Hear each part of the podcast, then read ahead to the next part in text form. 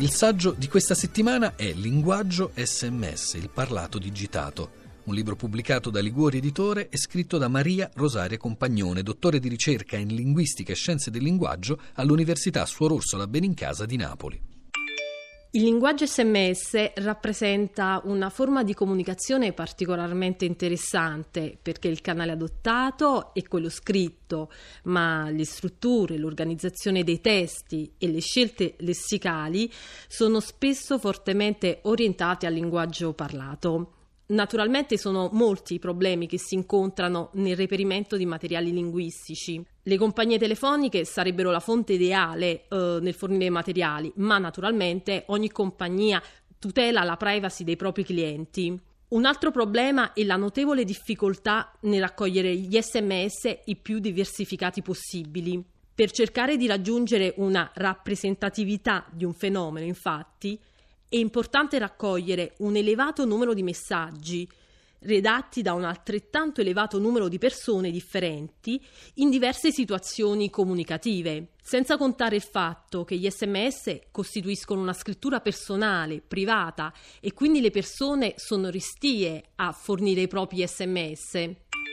Il mio libro si basa sull'analisi contrastiva di due corpora, uno italiano e l'altro francese. Ho scelto il francese perché una delle caratteristiche di questa lingua, che ritroviamo raramente in italiano, è il valore sillabico assunto dalle lettere dell'alfabeto. Ne consegue che uno dei processi più frequenti e particolari del linguaggio sms consiste nel rimpiazzare un suono con una lettera e di conseguenza con il valore sonoro che a questa lettera si conferisce nel nominarla. Facciamo un esempio. La parola acqua in francese si scrive E-A-U e si pronuncia O. Noi possiamo sostituire il trigramma E-A-U direttamente con la lettera O, riducendo così una parola di tre lettere a una. Non dimentichiamoci che alla base della scrittura SMS c'è proprio un'esigenza di brevità, di economia e di rapidità che mira all'abbreviazione del segno linguistico. Il principio base resta sempre quello del minimo sforzo, che consiste nel comunicare l'essenziale e il più velocemente possibile. E del resto tutta la storia della scrittura è attraversata da un'ossessione di economia, guadagnare tempo ma anche spazio, dal momento che un supporto, come la pergamena ad esempio, poteva costare molto caro, e fu così che nacquero le abbreviazioni. L'italiano degli sms è una forma codificata di scrittura che utilizza abbreviazioni, troncamenti, sigle.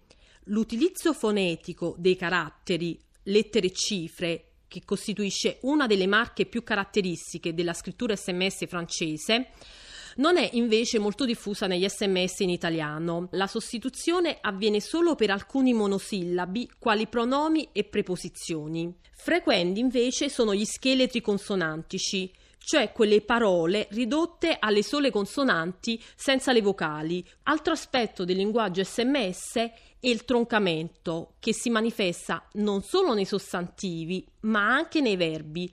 A livello sintattico, poi, la gamma di congiunzioni o di altri nessi è ridotta e molto ripetitiva. In pratica si utilizza un repertorio limitato, giocato su combinazioni pressoché identiche. Altra importante caratteristica del linguaggio SMS è l'utilizzo degli smile che veicolano dei sentimenti, uh, un vissuto. Riguardo ai rischi per l'ortografia tradizionale, che è una preoccupazione legittima perché non c'è cambiamento linguistico che non sia percepito come una minaccia per la lingua standard, ho tentato di dare una risposta a questa domanda raccogliendo un campione di scritti prodotti in un contesto scolastico sia italiano che francese. Le scuole che hanno partecipato a questo progetto sono due scuole di Napoli e Firenze in Italia e due scuole di di uh, Chambéry e Annecy in Francia.